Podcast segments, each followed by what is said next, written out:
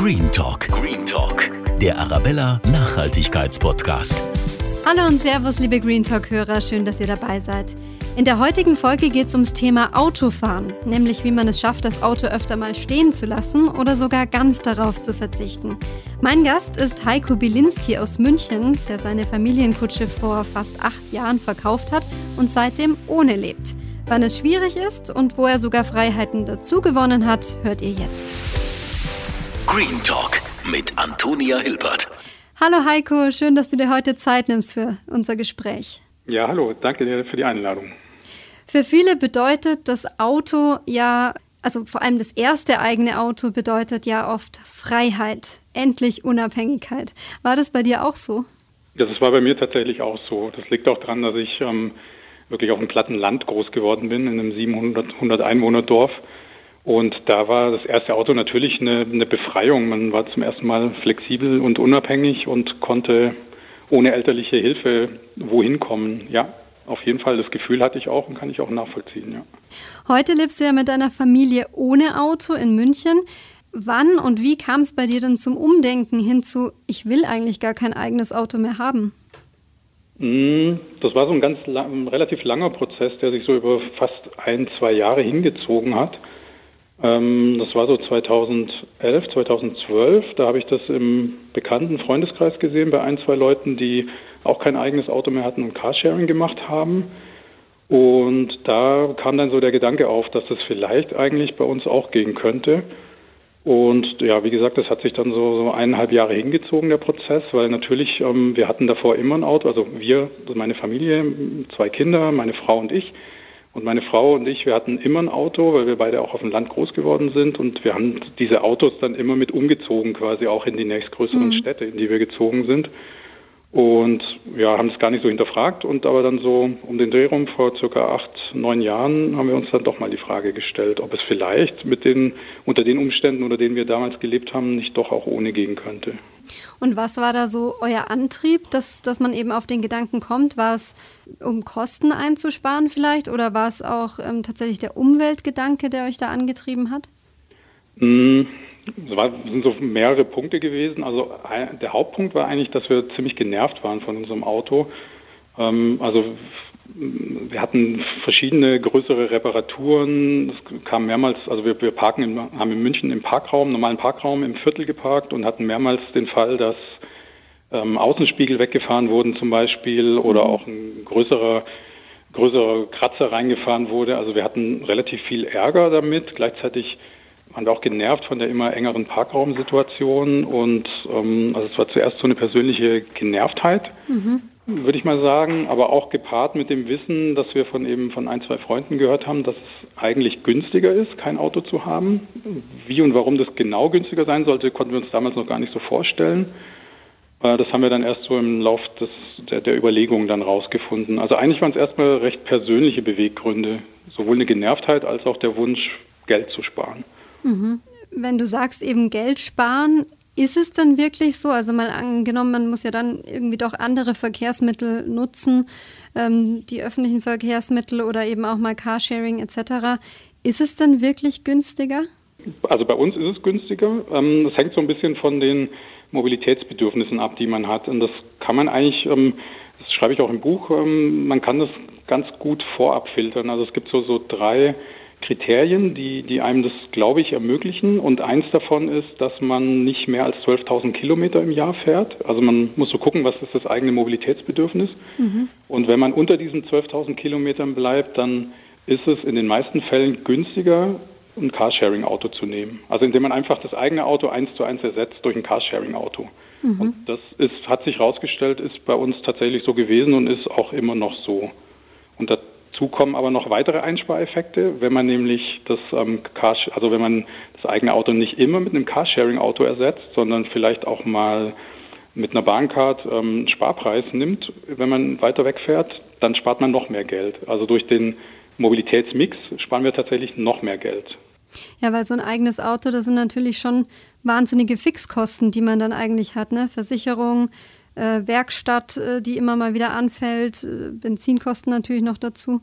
Ähm, ja, genau. Also die, vor allem die Fix, also und wenn man unter diesen 12.000 Kilometern bleibt, dann sind vor allem die Fixkosten eigentlich der, der Preistreiber und mm, also was du schon gesagt hast, ähm, Werk, klar Werkstattkosten, ähm, Versicherung, Steuer, vielleicht Parkplatzgebühr oder Tiefgaragengebühr, ähm, aber der, der größte Kostenfaktor, den so ein eigenes Auto hat, der war uns auch jahrelang nicht klar. Und zwar ist es der Wertverlust. Das ist mhm. im Prinzip die Differenz. Also du, du kaufst dir ein Auto für 10.000 Euro und ein Jahr später zahlt dir natürlich keiner mehr diese 10.000 Euro, sondern im, im Durchschnitt vielleicht nur noch 8.000 Euro. Das heißt, du hast in diesem einen Jahr 1.500 bis 2.000 Euro Geld eigentlich verloren.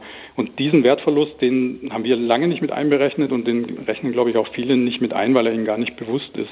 Wenn man mhm. den aber mit reinnimmt, dann sind tatsächlich die, die einfach die Fixkosten, ein eigenes Auto zu halten, ohne es überhaupt zu bewegen, sind tatsächlich relativ hoch, ja. Hm, ja, das stimmt. Als ihr euer Auto dann verkauft habt, das war ähm, 2013, hm? ähm, was war denn da bei der Umgewöhnung am schwersten? Also wie hat sich das angefühlt, so plötzlich ohne Auto? Hm. Also die Frage, wie sich es angefühlt hat, ist äh, tatsächlich gut, weil, weil was wir gemerkt haben, ähm, war, dass man schon auch so eine Art emotionale Verbindung zu einem eigenen Auto mhm. ähm, aufbaut. Also um, unsere Kinder waren damals vier und sechs Jahre alt und die waren so natürlich an unser Auto gewöhnt und die haben tatsächlich so einen Monat lang, waren die so, das heißt jetzt nicht super traurig, aber es war schon irgendwie komisch für die und die mhm. haben gesagt, ähm, ja, warum habt ihr denn das Auto verkauft? Und es hat sich irgendwie schon ein bisschen komisch angefühlt, weil, weil es ja auch so ein bisschen Sprung ins Ungewisse war. Man weiß natürlich, selbst wenn man es vorher durchgerechnet hat, weiß man einfach nicht, wie es werden wird, wenn man das ganze Leben lang ein Auto hatte. Hm. Also es war schon so, so ein bisschen, man, man verlässt so einen Wegbegleiter, der einen die letzten 20 Jahre begleitet hat. Hm. Es gibt ja auch so ein bisschen ein Gefühl von Sicherheit, ne? dass da vor der Haustür ein Auto steht, mit dem man äh, theoretisch jeden Moment losfahren kann. Ähm, ja, genau. Das, das war auch ähm, also man, wir haben das alles total gut durchgerechnet mit, mit schön mit Excel-Listen und waren uns relativ sicher, dass es auf jeden Fall nicht teurer werden wird. Aber was man natürlich nicht so gut vorkalkulieren kann, ist das, was du gerade gesagt hast, diese ja so, so dieses Gefühl der der Sicherheit und der der Freiheit und der Flexibilität, die man meint, mit einem eigenen Auto zu haben. Das war natürlich so ein bisschen der Unsicherheitsfaktor, den mhm. wo wir den wir auch nicht so einschätzen konnten. Genau. Wie hat sich das entwickelt? Also ähm, du sagst, es waren am Anfang so diese, diese Sorgen, waren die begründet? Es hat sich relativ schnell herausgestellt, dass sie total unbegründet waren und auch bis heute, eigentlich jetzt acht, achteinhalb Jahre später, immer noch unbegründet sind. Also wir haben, wenn man jetzt gerade mal diese Flexibilität und die Freiheit nimmt, ähm, wir haben relativ schnell festgestellt, dass man oder dass man, dass wir so als Familie mit Kindern eigentlich total selten irgendwie spontan in unser Auto springen und irgendwo hinfahren müssen. Also wir planen eigentlich das meiste ähm, vorab. Also so, weiß ich nicht, Familienbesuche, wenn die Oma Geburtstag hat, das weiß man ja auch im Voraus und mhm. man plant ja dann auch meistens schon einen Monat im Voraus, dass man sie besuchen wird und im Rahmen dieser Planung bucht man dann halt jetzt ähm, ein Fahrzeug oder eine Zugfahrt mit oder so. Und also wir, wir hatten nie den Fall, dass wir irgendwie spontan gesagt haben, wir wollen jetzt irgendwo hinfahren und sind dann nicht dahin gekommen.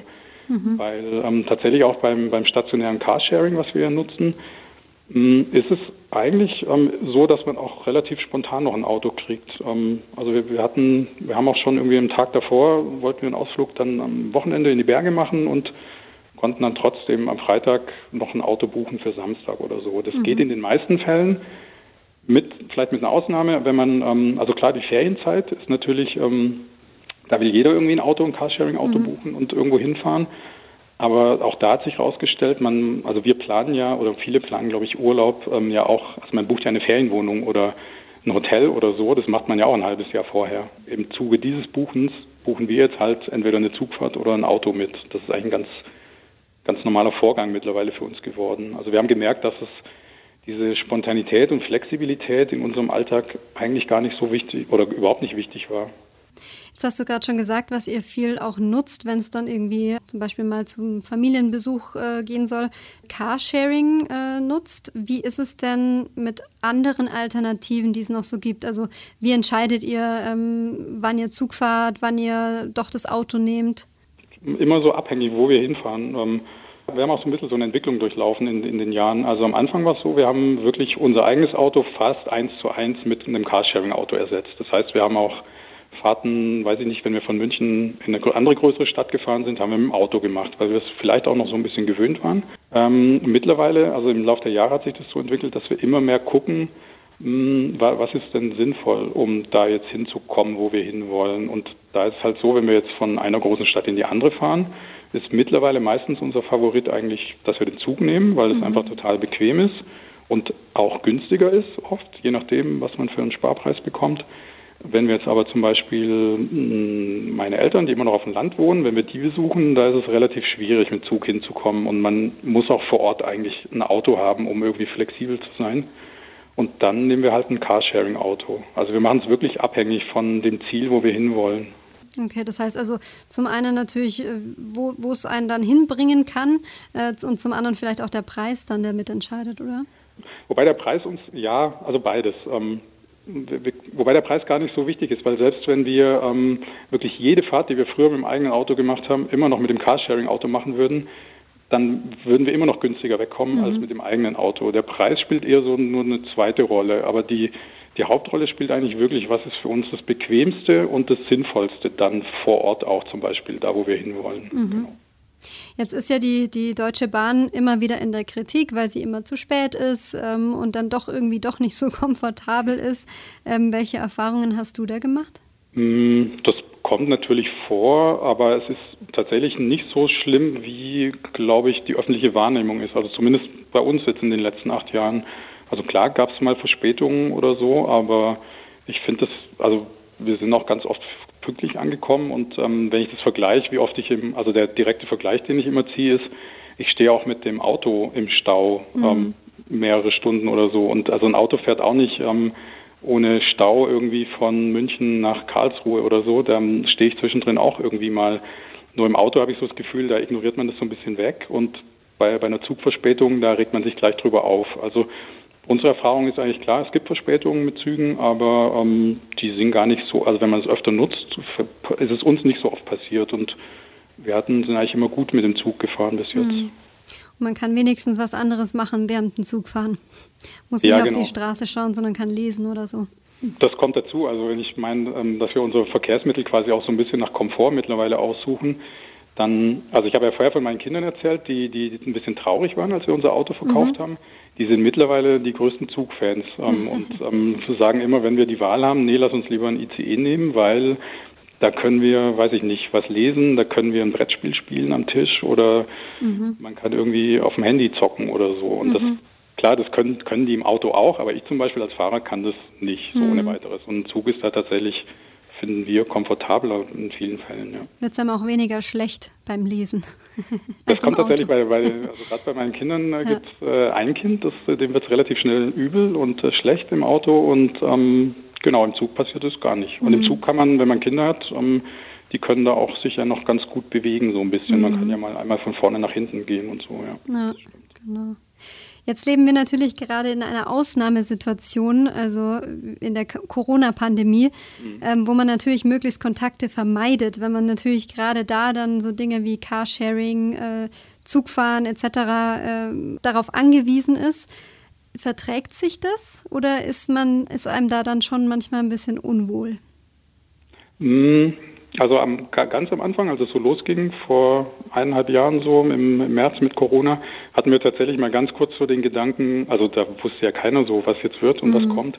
Da war so ganz kurz der Gedanke schon da, okay, wäre es jetzt vielleicht nicht doch besser, wenn wir wieder ein Auto vor der Tür stehen hätten. Mhm. Aber wir haben dann relativ schnell gemerkt, dass ähm, also zum einen, wir, wir sind einfach gar nicht mehr weggefahren. Also das hat, haben ja wahrscheinlich die meisten auch so wahrgenommen. Man, mhm. man hatte gar nicht mehr so viel Grund wegzufahren. Also Urlaube gingen erstmal nicht. Ähm, die Großeltern haben wir auch nicht besucht, weil die waren Risikogruppe. Mhm. Ähm, das heißt, diese ganzen Gründe, die wir früher hatten, mobil zu sein, die sind einfach komplett weggefallen bei uns. Ähm, und es ist ja trotzdem weiter, weiterhin so, also wir, wir können ja Carsharing-Autos nutzen. Und das, also klar, Zugfahren ist je nach Inzidenzwert auch für uns nicht mehr so attraktiv.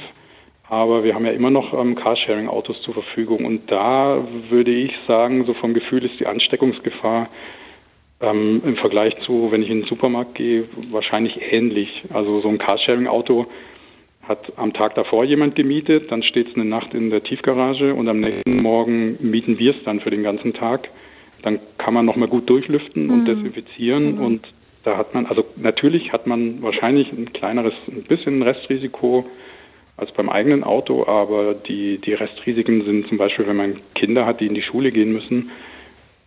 Also es gibt zahlreiche andere Risiken, die wir im Alltag trotzdem auch haben. Mhm. Ich glaube tatsächlich, dass ein Carsharing-Auto nicht das größte ist. Ja. Okay, das heißt, ihr kommt auch während der Pandemie gut von A nach B. Naja, also wie schon gesagt, wir, wir kommen theoretisch gut von A nach B, aber wir, wir müssen gar nicht mehr von A nach mhm. B. Also wir haben, das haben wir auch jetzt in Corona gemerkt. Ähm, also wir waren die, die letzten drei, vier Monate, wir waren an Weihnachten, waren wir daheim, sind nicht weggefahren. Den ganzen Herbst letztes Jahr waren wir daheim. Ähm, also wir, wir müssen nicht mehr weg. Und ähm, was, was wir dann gemerkt haben, ist, wir sparen dadurch natürlich auch ins Geld. Ähm, wenn man wirklich so die die die Kosten für das eigene Auto wirklich mit diesem ganzen Wertverlust und Versicherung und so mitrechnet, dann kostet ja ein eigenes Auto, wenn es nur vor der Tür steht, Geld. Also da, da kann man so ungefähr 300, 400 Euro veranschlagen im Monat. Mhm. Und dadurch, dass wir das nicht haben, sparen wir jeden Monat 300, 400 Euro, die wir nicht für ein eigenes Auto ausgeben. Und wir zahlen wirklich nur, wenn wir wieder ein Mobilität, also ein Carsharing-Auto zum Beispiel benutzen. Du hast ja gesagt, ähm, ihr habt zwei Kinder. Oft ist ja ein Argument, dass man äh, mit Kindern unbedingt ein Auto braucht. Stichwort Familienkutsche. Ihr lebt das Gegenteil. Geht auch. ja, geht auch. Das war tatsächlich auch einer der Gründe, warum ich äh, irgendwie auch das Buch schreiben wollte, weil, weil ich tatsächlich ganz oft immer noch so in der politischen Diskussion auch höre, wenn es so darum geht, zu argumentieren, warum denn Autos immer noch so wichtig sind, dann werden oft auch Familien noch herangezogen. Und das fand ich dann irgendwie ein bisschen seltsam auch, ähm, warum das so sein soll, wo wir es doch schon seit sieben, acht Jahren das eigentlich ganz gut bei uns auch so funktioniert. Also es funktioniert natürlich, wenn die Voraussetzungen stimmen. Es sind so, so drei, drei, vier Voraussetzungen, die man haben muss, glaube ich. Aber wenn die stimmen, braucht man als Familie nicht unbedingt ein Auto. Mhm. Oder beziehungsweise es ist sogar eine Erleichterung, finden wir ja. Also es ist ein Verzicht, sondern es ist eigentlich ein Gewinn, kein Auto zu haben, kein eigenes. Was sind diese drei Voraussetzungen, die man haben muss? Hm, also das eine hatte ich ja schon erwähnt, das war, dass man halt mal so das eigene Mobilitätsverhalten analysiert und zum Beispiel über so ein Fahrtenbuch rausfindet, ob man mehr als 12.000 Kilometer im Jahr fährt. Mhm. Das ist so, so, eine Zahl ungefähr. Also ich kann ja mal kurz sagen, was so unser Mobilitätsbedürfnis in mhm. normalen Nicht-Corona-Zeiten ist. Ähm, also man fährt nicht täglich mit dem Auto, also wir fahren jetzt nicht in die Arbeit mit dem Auto. Ähm, wir machen Wochenendausflüge, ähm, wir machen einen großen Urlaub im Jahr und genau fahren am Wochenende vielleicht mal Freunde oder Verwandte in weiter entfernt besuchen. Und ab und zu brauchen wir mal ein Auto, vielleicht in der Stadt, um zum Wertstoffhof oder so zu kommen. Also mit so einem Mobilitätsverhalten sind wir ziemlich genau auf diese 10.000 bis 12.000 Kilometer gekommen. Also mhm. das wäre die eine Voraussetzung. Die zweite Voraussetzung ist, dass man halt alles im Nahbereich, also so, ich sage mal so fünf, sechs Kilometer um den Wohnort oder um die Wohnung, ähm, entweder zu Fuß, mit dem Fahrrad oder mit dem ähm, ÖPNV machen kann. Das wäre noch so, also das ist wichtig, damit man da halt nicht auf ein Auto angewiesen ist. Mhm. Die dritte Voraussetzung wäre, dass man einen stationären Carsharing-Anbieter tatsächlich in der Nähe hat. Wäre vielleicht auch nochmal wichtig zu differenzieren, weil ich glaube, gerade beim Thema Carsharing ist vielen gar nicht klar, dass es da so zwei unterschiedliche Anbieterformen gibt, sage ich mal. Ähm, viele denken, glaube ich, bei Carsharing an so an den großen deutschen Platzhirsch, an Schernau. Ähm, die gibt es ja nur in drei, vier Großstädten in Deutschland. Ähm, und das sind aber sogenannte Free-Floating-Anbieter. Das heißt, da stellt man das Auto immer irgendwo im Stadtgebiet ab. Aber der ist zum Beispiel für uns überhaupt nicht wichtig. Ähm, den, mhm. der, wir können komplett ohne den. Wir haben den, glaube ich, in acht Jahren haben wir drei, viermal so ein Schernau-Auto gebucht. Weil ihr innerhalb Münchens immer den ÖPNV da nutzt, oder? Mm, ja, und auch weil die Autos halt ähm, die, die sind, bieten nicht so eine Planungssicherheit wie jetzt eben ein stationärer Anbieter. Mhm. Also stationär, das ist tatsächlich eine der Voraussetzungen, die ist noch ähm, die dritte Voraussetzung. Das bedeutet, ähm, man hat im Umfeld ein, zwei Stationen und Tiefgaragen meistens oder öffentliche Parkplätze. Und ähm, da stehen zwei, drei, vier Autos von dem stationären Anbieter und das sind eigentlich die Autos, die man, die wir immer buchen. Und die stehen auch wirklich, die müssen auch wieder dann da zurückgebracht werden an den Platz. Und eigentlich kann man sagen, so ein stationärer Anbieter ist eigentlich wie das eigene Auto, nur mit viel mehr Autos. Weil mhm. wir haben natürlich dann die Auswahl da und können mhm. uns da je nach Bedarf ähm, ein kleineres, ein größeres oder ein Familienkombi für den Urlaub oder so buchen. Und genau von daher ist eben stationärer Anbieter. Also wichtig ist stationär tatsächlich. Mhm, okay. Das ist die dritte Voraussetzung, ja. Wenn du dir jetzt eine Skala von 1 bis 10 vorstellst, ähm, wie komfortabel würdest du sagen, ist es eben zum Beispiel in einer Großstadt wie München zu leben, mit Familie, ohne Auto und das Ganze dann nochmal im Vergleich zum Land? Also ich sag mal so, ähm, also auf dem Plattenland, da wo jetzt zum Beispiel meine Eltern noch wohnen, wo ich herkomme, da ähm, würde es wahrscheinlich, wenn wir da wieder hinziehen würden, dann würde es nicht gehen ohne eigenes mhm. Auto. Es ist tatsächlich total schwer, weil es ein kleines Dorf ist, da kommt dreimal am Tag der Bus. Ähm, das würde für uns wahrscheinlich nicht gehen. Das ist schwierig, ja. Ähm, das ist schwierig, genau. Und von daher ist es natürlich jetzt in einer Stadt wie München, wo diese drei Voraussetzungen, die ich da vorher gesagt habe, ganz gut gegeben sind, ist es natürlich einfach und komfortabel. Also äh, Land wäre quasi dann eine Null, also würde nicht gehen, mhm. auf dem Plattenland. Beziehungsweise es geht bei manchen Leuten, aber es ist schon, man muss es dann wollen. Ähm, bei uns wird es wahrscheinlich nicht gehen. Aber jetzt in München würde ich sagen, ist es auf jeden Fall eine 8 bis 9. Mm, und was man aber, was ich vorher schon gesagt habe, ähm, ich glaube, viele denken immer, es geht eben in, nur in einer großen Stadt, also in einer Metropole. Aber tatsächlich ähm, ist die Versorgung mit so einem stationären Carsharing-Anbieter in kleineren und mittleren Städten teilweise viel besser als zum Beispiel in München. Es gibt einen Bundesverband Carsharing, der bietet so eine Rangliste an, wo er quasi guckt, wie die Pro-Kopf-Versorgung mit Carsharing-Autos ist, mit stationären. Mhm. Und da ähm, ist München noch nicht mal in der Top 15, soweit ich weiß. Okay. Und da sind kleinere Städte wie Karlsruhe, Freiburg, Darmstadt, sind da eigentlich viel weiter oben. Mhm. Also von daher ist es nicht nur in Metropolen möglich, denke ich, sondern eben auch in mhm. kleineren und mittleren Städten. Ja. Also wenn man wissen will, ob man sowas äh, bei sich hat, einfach mal nach stationärem Carsharing googeln in der eigenen Stadt, oder? Ähm, ich würde tatsächlich den, ähm, den Bundesverband Carsharing e.V., ähm, den kann man googeln und die haben eine ganz gute Seite und auch so eine Übersichtsseite, wo so eine Karte ist und eine Liste mit allen Anbietern, die es in Deutschland gibt, weil da gibt es nämlich, soweit ich weiß, glaube ich, 700 oder so. Mhm. Müssen wir mal jetzt nachschauen. Genau, da kann man dann gucken, ob es bei einem selber in der Stadt eben auch einen stationären Anbieter gibt. Dann schaut man sich den stationären Anbieter an. Gibt es von dem in meiner Umgebung sozusagen eine Station? Und wenn die so im Umkreis von 500 bis ein Kilo, 500 Meter bis ein Kilometer ist, dann würde ich sagen, ist schon mal ist schon mal ganz gut. Dann hat man gute Chancen, dass es klappt. Ja. Mhm. Jetzt äh, eine Sache würde mich noch interessieren, weil ähm, manchmal nutzt man das Auto ja auch, wenn man zum Beispiel größere Wocheneinkäufe erledigt oder so. Macht ihr das dann auch mit einem ähm, Carsharing-Auto?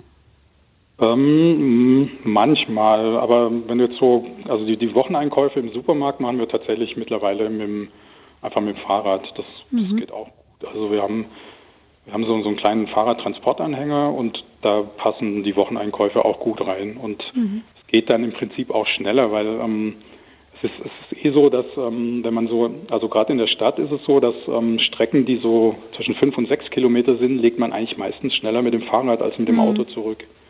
Das ist so, so statistisch auch nachgewiesen. Und von daher ist es viel komfortabler, es mit dem Fahrrad zu machen. Dann spart man sich die Parkplatzsuche und man kriegt in den Anhänger, kriegen wir unsere Wocheneinkäufe rein. Das ist überhaupt kein Problem.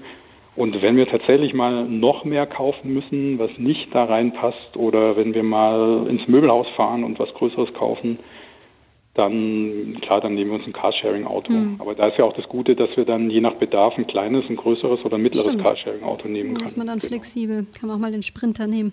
Genau, es gibt zum Beispiel auch Sprinter, wenn man zu irgendwie ein Bett kaufen will oder ein Sofa oder so. Mhm. Ja.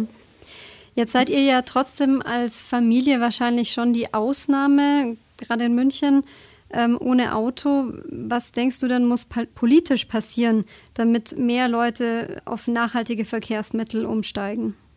Gerade in den Ballungsräumen, denke ich, muss es einfach, ähm, ähm, es muss irgendwie eine, eine, Umpriorisierung, würde ich mal sagen, stattfinden. Also es, es, darf halt, darf vielleicht nicht mehr so einfach sein, ähm, ein Auto zu haben in der Stadt, weil es ist, wenn man so mal objektiv drauf schaut, relativ günstig, ähm, ein Auto im Stadtraum abzustellen. Also wir hatten damals mit unserem Auto wir hatten keinen Tiefgaragenstellplatz, sondern nur so einen Anwender, äh, Anwohnerparkausweis mhm. und der kostet, glaube ich, 30, 40 Euro im mhm. Jahr. Und da hat sich, soweit ich weiß, auch nichts dran geändert. Und es ist natürlich äh, total günstig eigentlich, wenn man so die Quadratmeterpreise sich mal anschaut, jetzt in so einer Stadt wie München. Ähm, also es muss irgendwie eine, eine Umpriorisierung stattfinden und natürlich nicht nur, indem es jetzt vielleicht teurer wird zu parken, sondern natürlich auch indem die die Alternativangebote ausgebaut werden. Also Radverkehr muss in der Stadt attraktiver und sicherer werden. Mhm. Ähm, mehr Platz für Fußgänger, einfach eine, eine Umverteilung des Raums auch, damit attraktiver wird, Fahrrad zu fahren und damit auch mehr Leute sich trauen, noch Fahrrad zu fahren, weil ich glaube, viele trauen sich auch noch nicht so richtig, weil es natürlich auch nicht immer ganz ungefährlich ist im, im Großstadtverkehr mit mhm. Fahrrad. Jetzt würde ich mir von dir noch ein paar ganz konkrete Tipps wünschen, wie man denn schrittweise dabei vorgehen kann, wenn man sich dazu entscheidet, dass man es mal versuchen möchte ohne Auto. Hintergrund ist tatsächlich auch der, dass bei mir selber gerade so ein bisschen die Entscheidung ansteht. Ich habe immer noch mein erstes Auto und einen kleinen grauen Flitzer, den ich sehr liebe. Stichwort emotionale Bindung, die du vorher schon angesprochen hattest. Also da geht es mir gerade auch so. Äh, fällt mir schwer, ihn gehen zu lassen, aber muss sein. Und jetzt bin ich wirklich im Überlegen, ob ich überhaupt wieder ein Auto brauche in München, weil, wie du sagst, unter der Woche braucht man es eigentlich nicht. Es ist dann mhm. doch eher Wochenende und ähm, ja, wenn man mal die Eltern besuchen fährt. Wie gehe ich da jetzt vor? Welche Überlegungen mache ich mir konkret und gibt es vielleicht irgendwie eine Zwischenlösung, ähm, die man, wie man das erstmal üben kann? Stichwort Autofasten oder sowas? Ja, also Zwischenlösungen kann man machen mit dem Autofasten, aber also wenn du es wirklich ähm, so ernsthaft angehen willst, dann würde ich tatsächlich empfehlen, erstmal so eine Ist-Analyse zu machen. Also wie ich schon gesagt habe, diese drei Voraussetzungen, mhm. ähm, fahre ich mehr als 12.000 Kilometer im Jahr, ähm, habe ich öffentlichen Nahverkehr bzw. Ähm, Bahn in der Nähe und kann ich in meinem nahen Umfeld alles ohne Auto machen. Das würde ich mir alles mal so so aufschreiben und vielleicht äh, Pro- und Kontralisten machen, mhm. ähm, beziehungsweise bei, bei dem bei den Fahrten, also bei, bei der 12.000 Kilo, 12 Kilometer Schätzung, würde ich empfehlen, entweder mal ein Fahrtenbuch zu führen, wirklich über ein paar Monate und mal aufschreiben, was fährst du eigentlich, ähm, oder das kann man auch ganz gut schätzen. Also man kann mhm. auch mal so das letzte Jahr Revue passieren lassen und dann so grob schätzen, ähm, was habe ich überhaupt für einen Bedarf, ähm, das dann in eine Liste, in eine Excel-Liste eintragen und dann einfach mal so den Ist-Zustand analysieren. Und wenn du dann siehst, das trifft auf mich zu, dann noch gucken, gibt es einen stationären Anbieter in deiner, mhm. in deiner, deiner Nachbarschaft sozusagen dann kannst du eigentlich mal dein Auto verkaufen. Mhm. Oder wenn du natürlich noch äh, ein bisschen unsicher bist, kannst du natürlich sowas wie Autofasten machen. Das mhm. gibt es ja auch immer als Aktion, glaube ich, von den evangelischen Kirchen zur Fastenzeit, aber das kann man natürlich auch das Jahr über einfach so machen. Also einfach mal einen Monat lang wirklich ähm, gar nicht das eigene Auto benutzen, sondern entweder ein Carsharing-Auto oder vielleicht sogar alles ohne Auto zu machen. Und dann kriegst du vielleicht schon ein ganz gutes Gefühl dafür, ob es ob es was für mhm. dich ist oder nicht. Ja. ja, ich glaube, das steht mir bevor. Dann würde ich dir jetzt noch unsere Green Talk Schlussfrage stellen. Mhm. Ähm, wenn du eine Sache in unserer Welt ändern könntest, welche Sache wäre das? Oh, das ist aber eine schwierige Frage.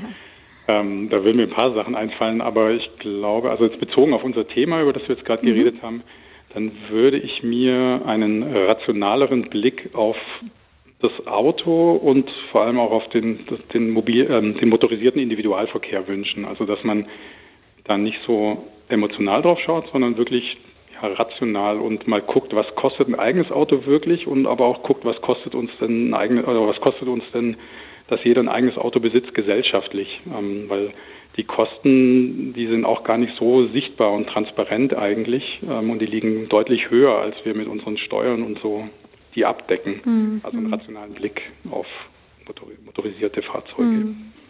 Ich werde es versuchen, auf jeden Fall in meinem Fall. Vielen Dank, äh, lieber Heiko, für das spannende Interview. Ähm, auch sehr beeindruckend, dass ihr das als Familie so durchzieht und den Schritt gewagt habt. Ähm, wer sich noch intensiver mit dem Thema auseinandersetzen will, Heiko, du hast ja auch ein Buch geschrieben, einfach autofrei leben heißt es. Und einen Blog hast du auch. Magst du mal kurz sagen, wie man auf den kommt? Da kann man einfach auf äh, einfach autofreileben.de gehen oder bilinski.de, mein Nachname. Da kriegt man auch ganz viele Infos und kann eben nochmal nachlesen, wie genau man sich das am besten ausrechnen kann, ob das für einen selber in Frage kommt.